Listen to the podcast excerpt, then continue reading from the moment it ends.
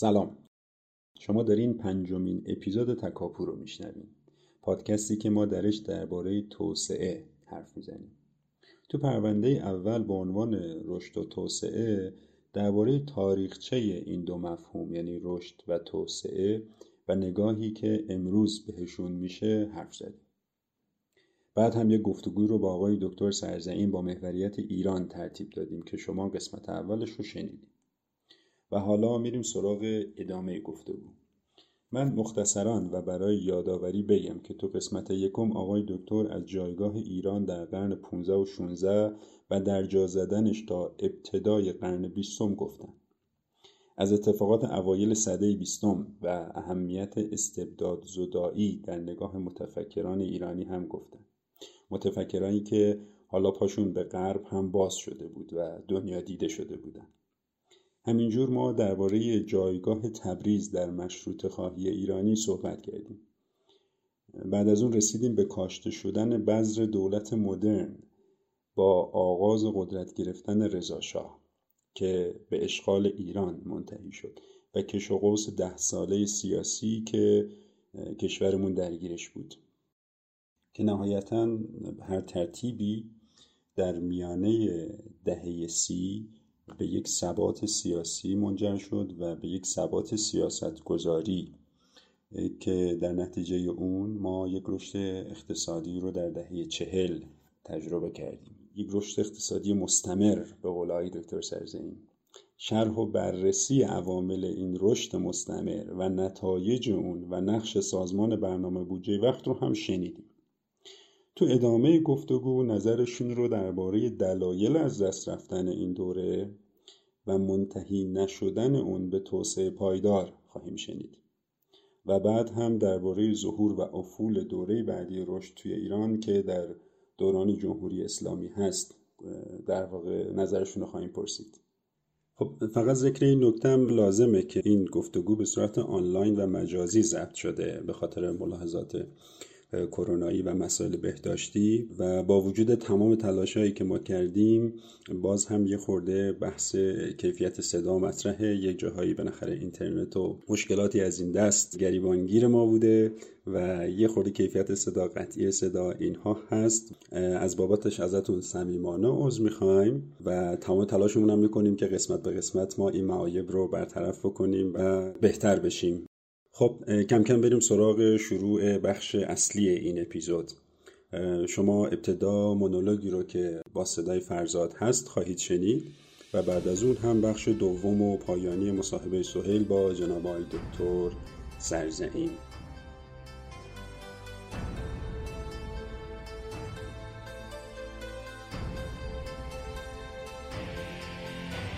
تاریخ تحولات توسعه در جهان بیش از فرازهای مستمر رو به بار نشسته پر از خیزهای امیدوار کننده است که مثل قطرات فواره یک آبنما خیلی سریع مسیر معکوسی را در پیش می‌گیرند و تنها تصاویر کوتاه مدتی را از یک بالا رفتن در ذهن بینندگان به جا می‌گذارند. تلاش های نافرجامی که زمین ساز مهمترین سوالات چند دهه اخیر در مطالعات توسعه هم بودند ایران با حدود هفت دهه نظام برنامه ریزی و طرح اجرای دوازده برنامه توسعه از کشورهای پیشگامی بود که تلاش داشت تا با استفاده از نظم بخشی و برنامه محوری به پر کردن خلعهای زیرساختی و روبنایی خود بپردازد. دورانی که با برنامه های ابتدایی و مختصرتر در فضایی که حتی اطلاعات دقیقی از آمار نفوس و مسکن کشور هم وجود نداشت آغاز شد و تا همین امروز که جمعیت کشور به طور حدودی در هر ساعتی از شبانه روز قابل تخمین است بدون ثمری پایدار ادامه دارد. در میانه این تلاش ها همواره دهه های خاص به شکل فرصتی بزرگ نگاه حسرتبار بسیاری را به خود جلب کرده است. اولین و بزرگترین این فرصت ها تحولات، اوجگیری و دورانی بود که از انتهای دهه سی قرن چهاردهم شمسی آغاز شد و با رشدی به طور متوسط ده و نیم درصدی تولید ناخالص داخلی کشور را پنج و نیم برابر افزایش داد. اما در نهایت در نیمه های دهه پنجاه و بعد از تجربه هجده سال رشد بیوقفه با یک نزول سنگین و سرنوشت ساز به پایان رسید.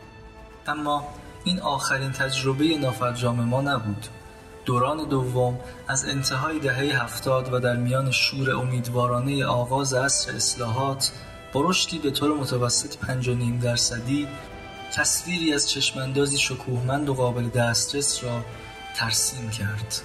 تصویری که پس از بهبود در بسیاری از شاخصهای تولید و درآمد سرانه خیلی زود در فضای سرد سالهای انتهایی دهه هشتاد به پایان رسید و به کتاب قطور حسرتهای پرشمار ایرانیان اضافه شد. های پرتمطراق که به مرور شکوه خود را از دست دادند و در یک تاریکی غمانگیز به سوالاتی بزرگ برای یک ملت تبدیل شدند. چرا ناکام ماندیم؟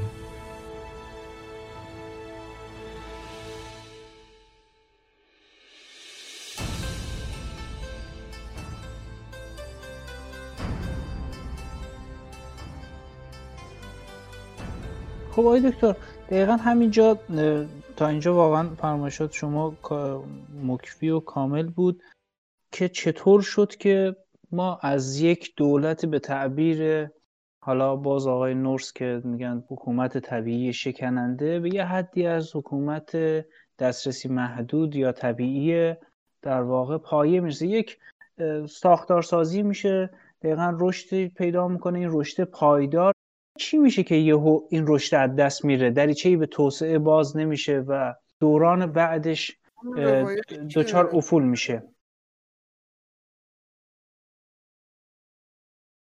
من بهش قائلم این هستش که هر کشوری که ده سال رشد بالا رو تجربه بکنه اعتماد به بله. نفس عجیب غریبی پیدا میشه تو مسئولینش. رشد بالا واقعا چیز عجیبیه. خیلی خطرناک هم هست من دو تا مثال بزنم. فقط برای اینکه شما حس بکنید. یا سه تا مثال بزنم. یکی ترکیه خودمون هست.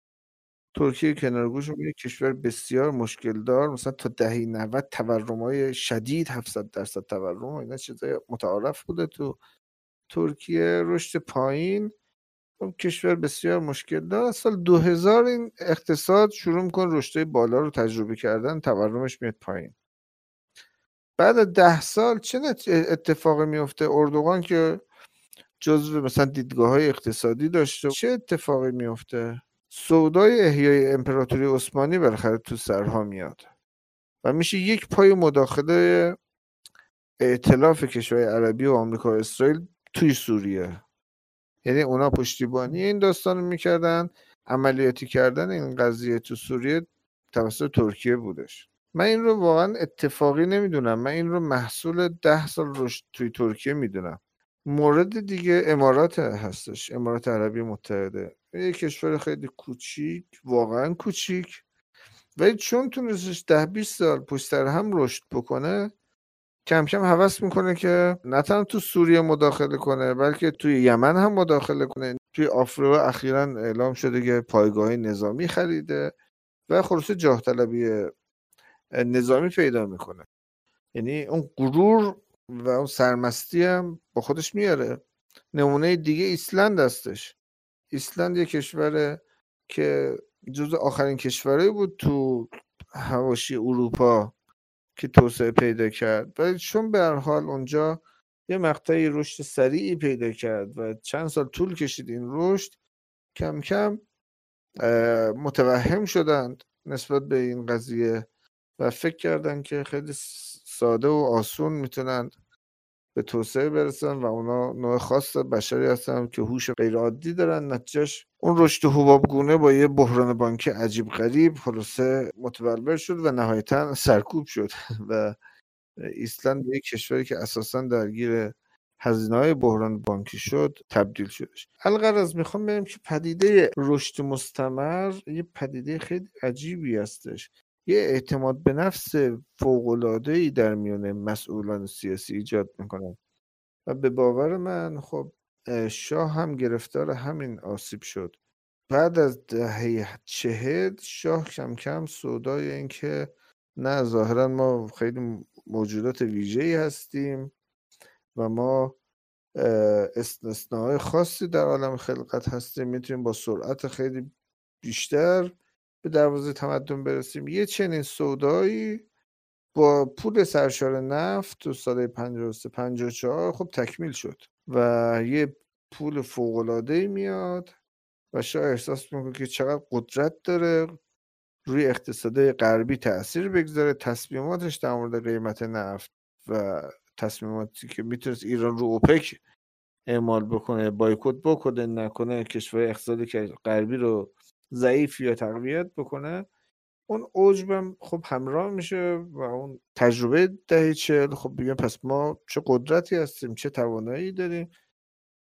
می‌تونیم خب خیلی سریعتر مسیر توسعه رو بپیماییم. خب همه هم می‌دونیم که اون شوک نفتی درآمدهای غیر عادی نفت دقیقا به کار گرفته شد برای اجرای پدیده بیماری هلندی. روی سرشار نفت وارد اقتصاد شد و یک پول پولدار شدن همجور که می‌تونه خیلی ها رو دچار آرزایی بچه پولداری بکنه. یا مثلا کسی قبلا درسش رو می‌خونه زندگیش رو می‌کرده رفتار منضبطی داشته اینها.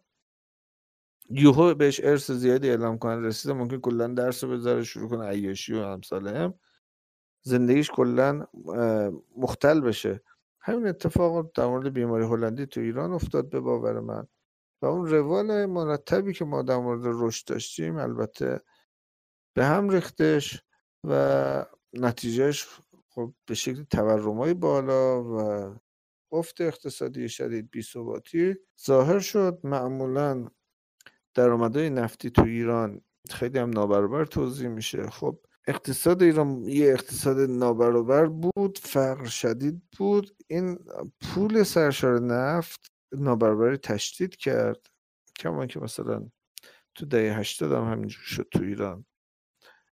و فساد رو خیلی زیاد کرد. کمون که تو ایران تو دهه هشتاد کار کرد. خب محصولش این شد زمینه برای انقلاب فراهم شد. بالاخره انقلاب به باور من یک سیاسی بود که روی بستر اقتصادی محقق شد. تغییر تو بخشای مذهبی جامعه و حالا بخش غیر مذهبی مثلا چپای اون زمان وجود داشت ولی خب بستری لازم بود که اون اتفاقا بتونه اون تمناها محقق بشه به رفتارهای سیاسی متعارض تبدیل بشه. و به نظر اون پول نفت دهه پنجاه این رو فراهم کرد یه مقاله خوبی هم داره آقای هاشم پسران. همون اول انقلاب انگلیسی منتشر کرد رشای اقتصادی انقلاب ایران که ناظر به همین نکته هستش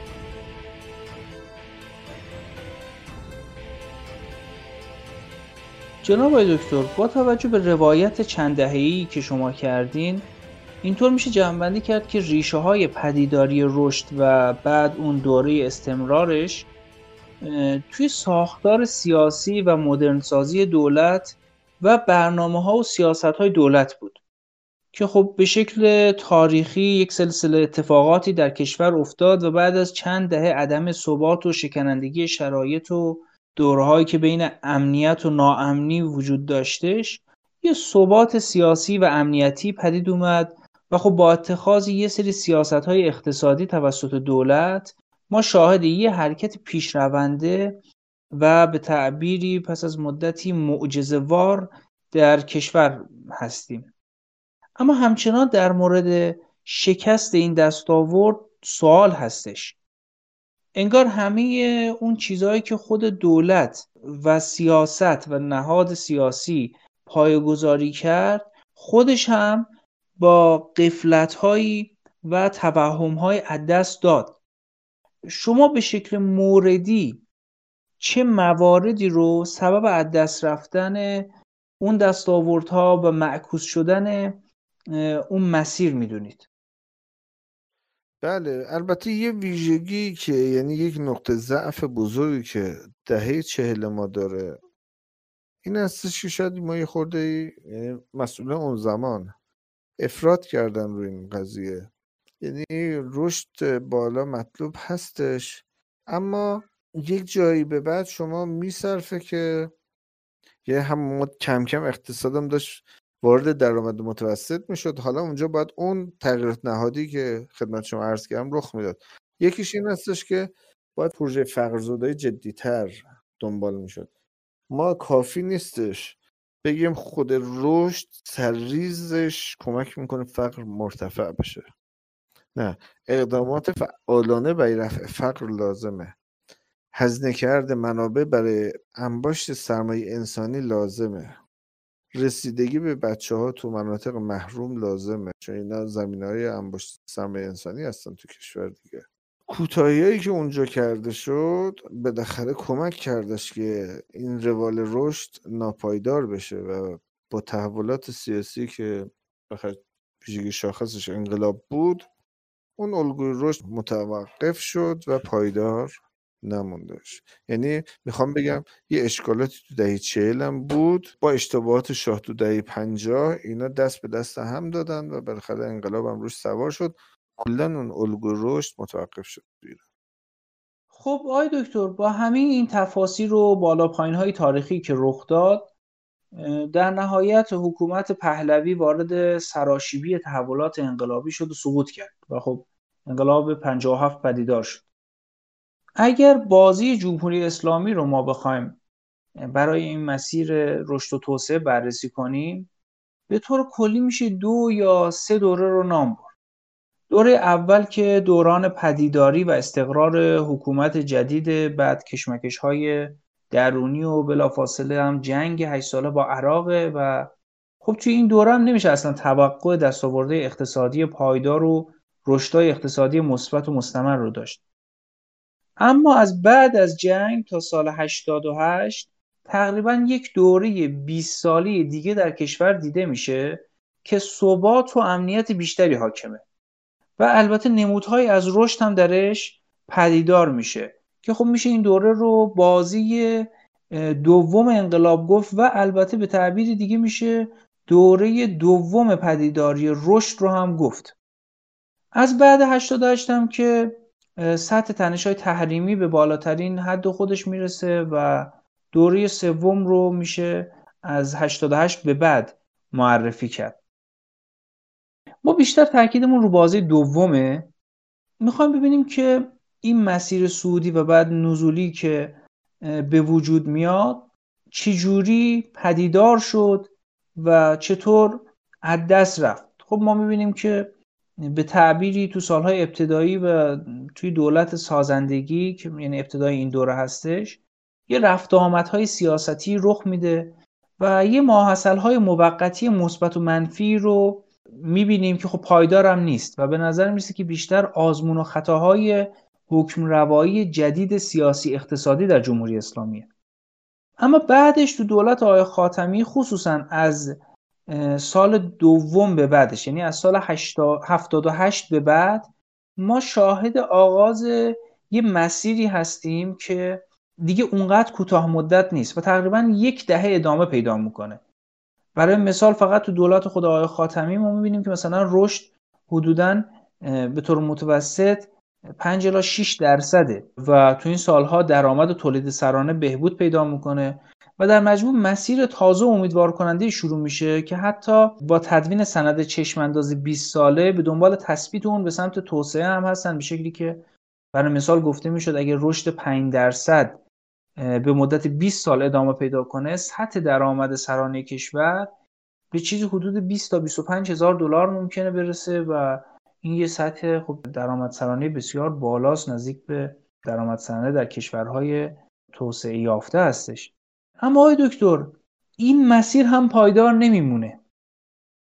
شما تو روایت خودتون تو برداشت خودتون و تو در واقع تحلیل خودتون تحولات مربوط به این دوره که در مجموع باعث پدیداری این دوران میشه و مسائلی که باعث از دست رفتن این دوران چطور می‌بینید؟ حالا اگر می‌خواید می‌تونید مثلا از ابتدای انقلاب این مسیر رو شروع کنید و یا بعد حالا با تمرکز بیشتر در مورد این دوران صحبت کنیم. بعد از انقلاب خب مدیرا عوض شده بودن تحولات سیاسی شدید بود کشور در معرض تجزیه قرار داشت و امثال. و خب این با یه افت شهید اقتصادی مسئولان اقتصادی بونگو هم فرار کرده بودن بی سامان بود و اینها.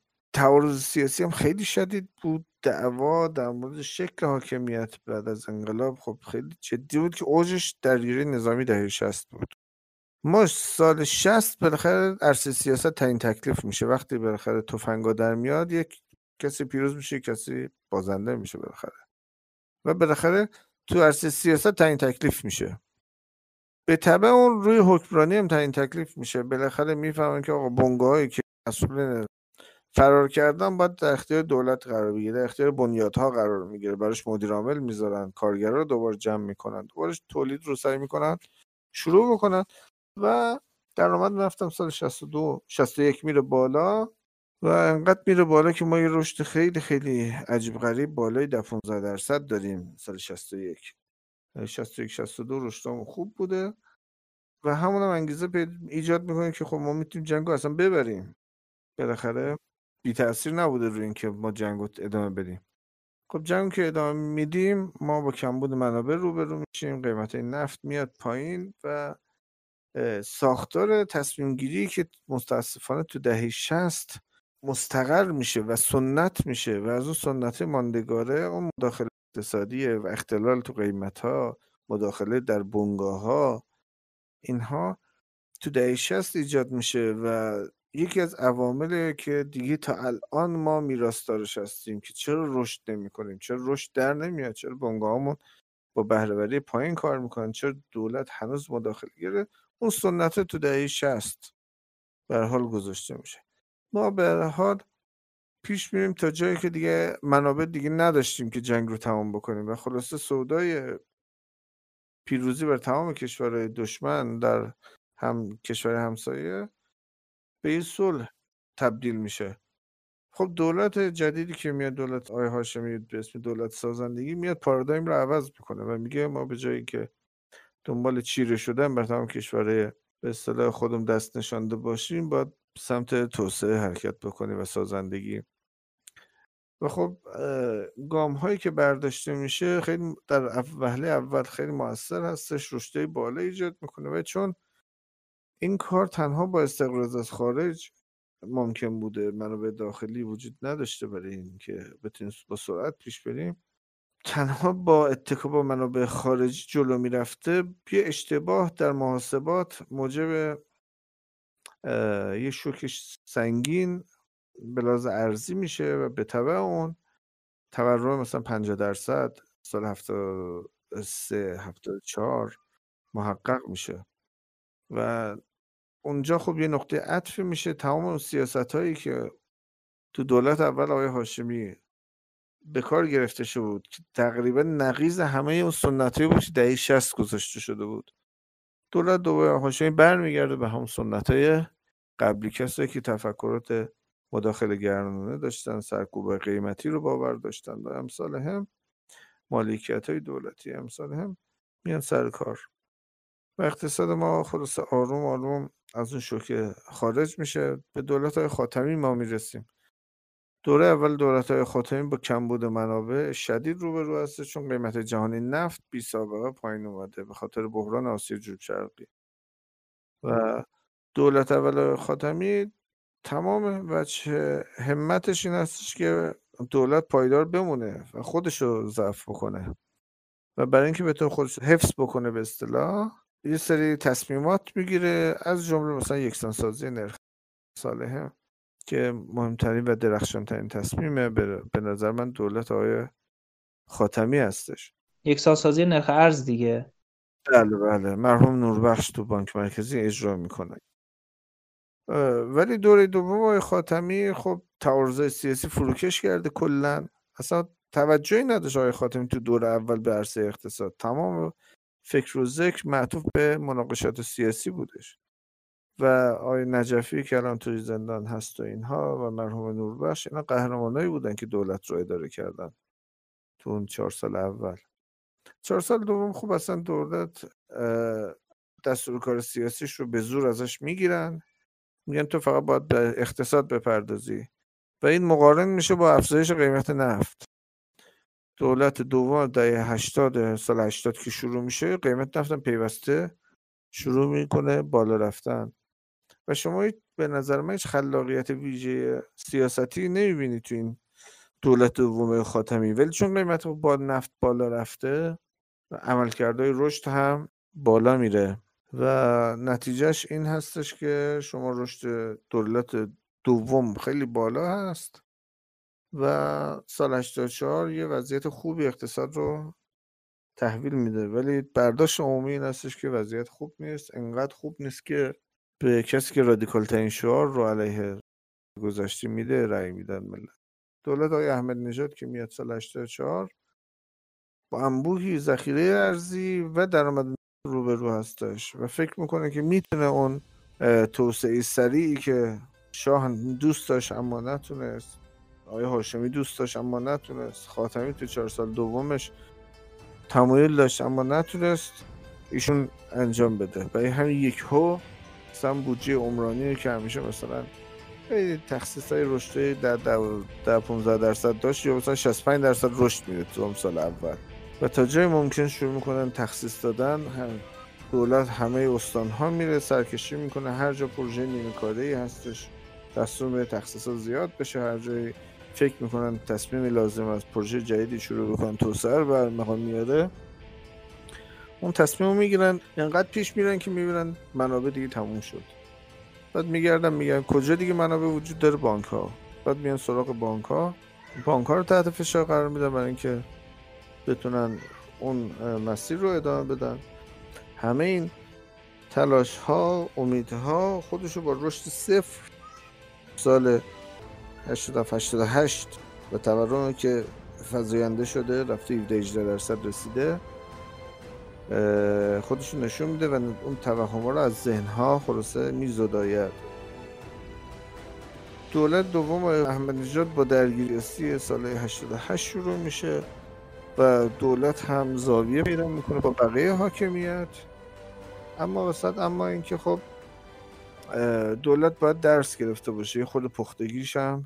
بیشتر شده. احساس می‌کنه زمان به زیانش هستش باید تا نرفته کارایی رو انجام بده. دستاورد عدالت که محقق نشده. بنابراین خیلی سریعتر فشار میارد می‌کنن که یاران نقدی اجرا بشه. خیلی ایدال هایی که برای رفع مشکلات توسعه بود همش نقش بر آب میشه. برای همین میگن لاقل بیا مسئله مسکن حل بکنیم. مسکن مهر رو کلید می‌زنن با سرعت. و خب شانسی هم که میاره اینکه قیمت نفت دوباره شروع می‌کنه ارقام خیره کننده رو تجربه کردن نهایتا می‌خوریم به تحریم های سال 90 91 تا 92 93 و خب اقتصاد ایران طبیعتا افت شدید می‌کنه. ده سال پول نفت زیاد داشته اما اصلاح سیاستی تقریبا رخ نداده نه دولت های خاتمی انجام داد نه دولت آقای احمد نژاد جز یارانه نقدی. و انبوهی از مشکلات اون مداخلات دوباره هم تو دولت های دوم های خاتمی هم تو دولت احمد نژاد با شدت بیشتر و سرعت بیشتر و قدرت بیشتر خب. انجام شد نتیجهش اقتصاد درمونده. با مشکلات بیشتر حالا تحریم هم شده. دیگه منابع ارزی که ساده دست دولت می اومده دیگه در اختیارش هم نیست. اقتصادی که مثلا با نفت 17 دلاری اداره می‌شد حالا به نفت 70 دلاری هم اداره نمیشه. و ما دهی 90 رو با یه وضع خیلی, خیلی نامناسبی شروع کردیم. طبیعی بود که دستورکار دولت جدید این باشه که ما بیایم محدودیت بیرونی رو حل بکنیم. و مذاکرات برجام شروع میشه و نهایتا با یکی دو سال تلاش پیمان برجام امضا میشه. اقتصاد ایران تا میاد از میوه ها و ثمرات اون تفاهم نام منعقد بشه. قیمت های نفت سال 94 به شدت افت می‌کنه. است مثلا حدود 70 دلار میاد به 33 دلار 35 دلار افت می‌کنه. خاطر پیده نفت شیل و امثاله هم. و با اینکه برجام امضا شده حالا بازار نفت چنان افولی کرده واقعا میوه نداره که در اختیار ملت ایران بگذاره.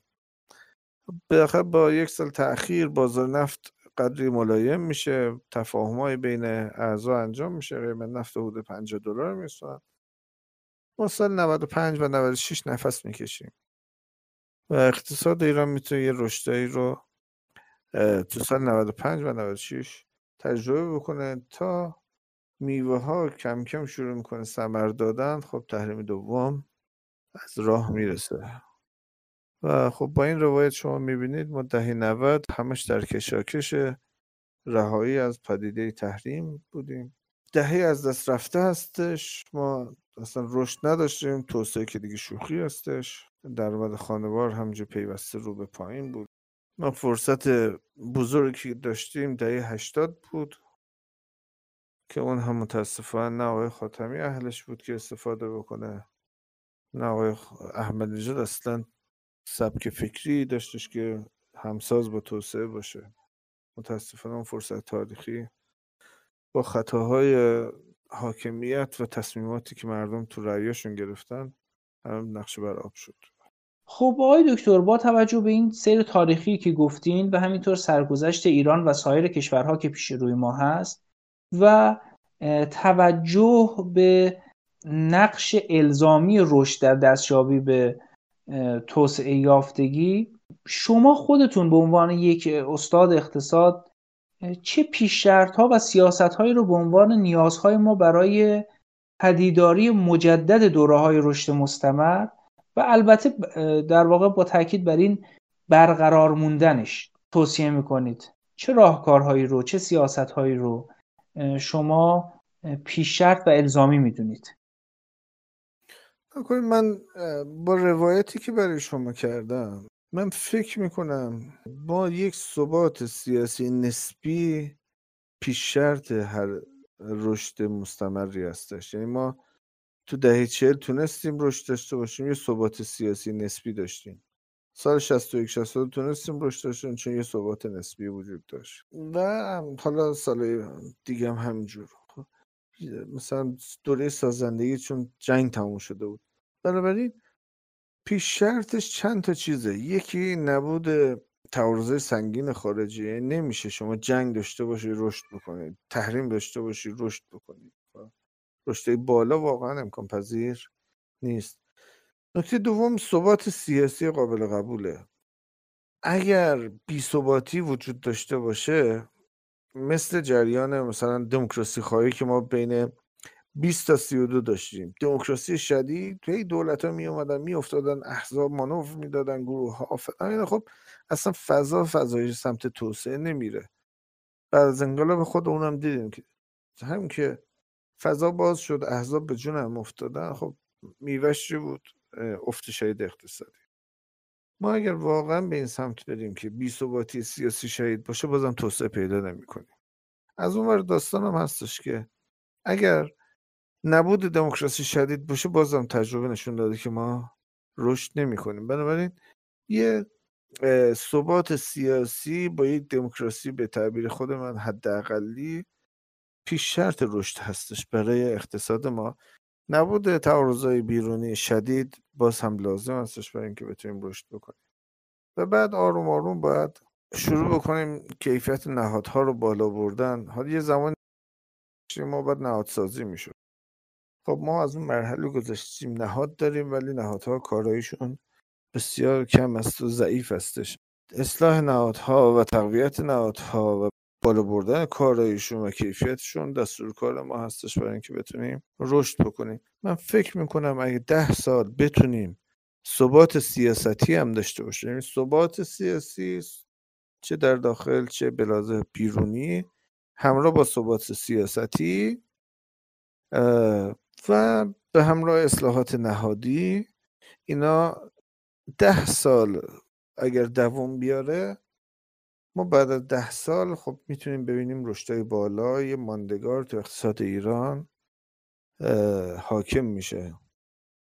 آیا میگم این قضیه باید ده سال طول بشه با یک دست فرمون ده سال جلو بریم. نمیشه مثلا یه دولت بیاد بگه من دیدگاه مثلا لیبرالی میرم یه دولت دیگه بیاد بگه نه من کلا دیدگاه اقتصاد آزاد قبول ندارم می‌خوام اقتصاد دولتی داشته باشم یه دیدگاه دیگه بیاد بگه من مثلا می‌خوام هیچ کدوم نهادی هستم و یه حرفای دیگه بزنم. اینجوری تغییر تنوع ها واقعا مانع میشه اون ثبات سیاستی رخ بده. ثبات سیاسی به علاوه ثبات سیاستی.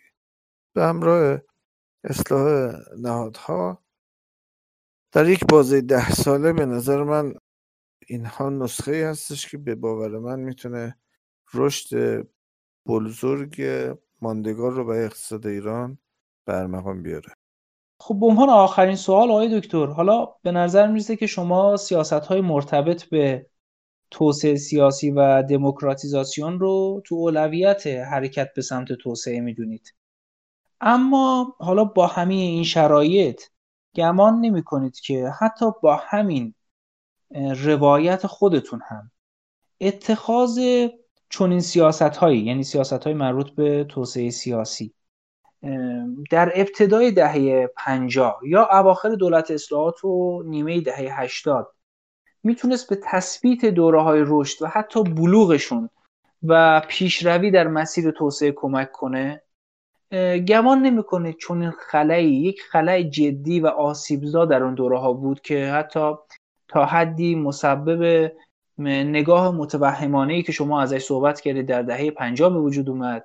یا ناامیدی جامعه از صندوق ها و روندهای دموکراتیک که در دهه 80 پیدار شد و خب به تبعش یک مسیر معکوسی رو هم به وجود آورد که ما حسلش رو دیدیم بودش. آیا بهبود در این حوزه تسهیلگر و اصلاحگر و کمک کننده نمی‌تونست باشه در اون زمان؟ و حتی در دوره های آتی و تجارب بعدی که ممکنه دوباره پیش روی ما باشه؟ چرا؟ ناکن نکتهش این هستش من موافق این هستم. اما حواستون باشه این یه طیف دموکراسی خب؟ یه دموکراسی شدید می‌تونیم داشته باشیم خب؟ من میگم دموکراسی حد اکثری که به سرعت به نزاع کشیده میشه به سرعت به دعوای سیاسی حاد کشیده میشه. مثل دوره 76 تا 78 ایران. یا مثلا 57 تا 60 ایران یا 20 تا 32 ایران. از اون برم می‌تونیم نبود دموکراسی رو داشته باشیم و خب مقطعی از تاریخ ما این قضیه رخ داده دیگه. ما احتیاج داریم که فضا بازتر بشه احزاب شروع کنن فعالتر شدن. ولی واقعا از یه حدی بیشتر شدنش مثل اینکه میگم غذا شور میشه. تا یه حدی نمک لازمه. از یه حدی بیشتر شور می‌کنه غذا. من فکر می‌کنم ظرفیت نهادی ما برای دموکراسی خیلی شدید نیستش. درسته. خیلی ممنونیم. مجددا و برای شما آرزوی بهترین ها رو داریم. خواهش می‌کنم. خواهش می‌کنم. زنده باشید خدا نگهدار شما. خدا نگهدارتون باشه. خدا حفظتون باشه.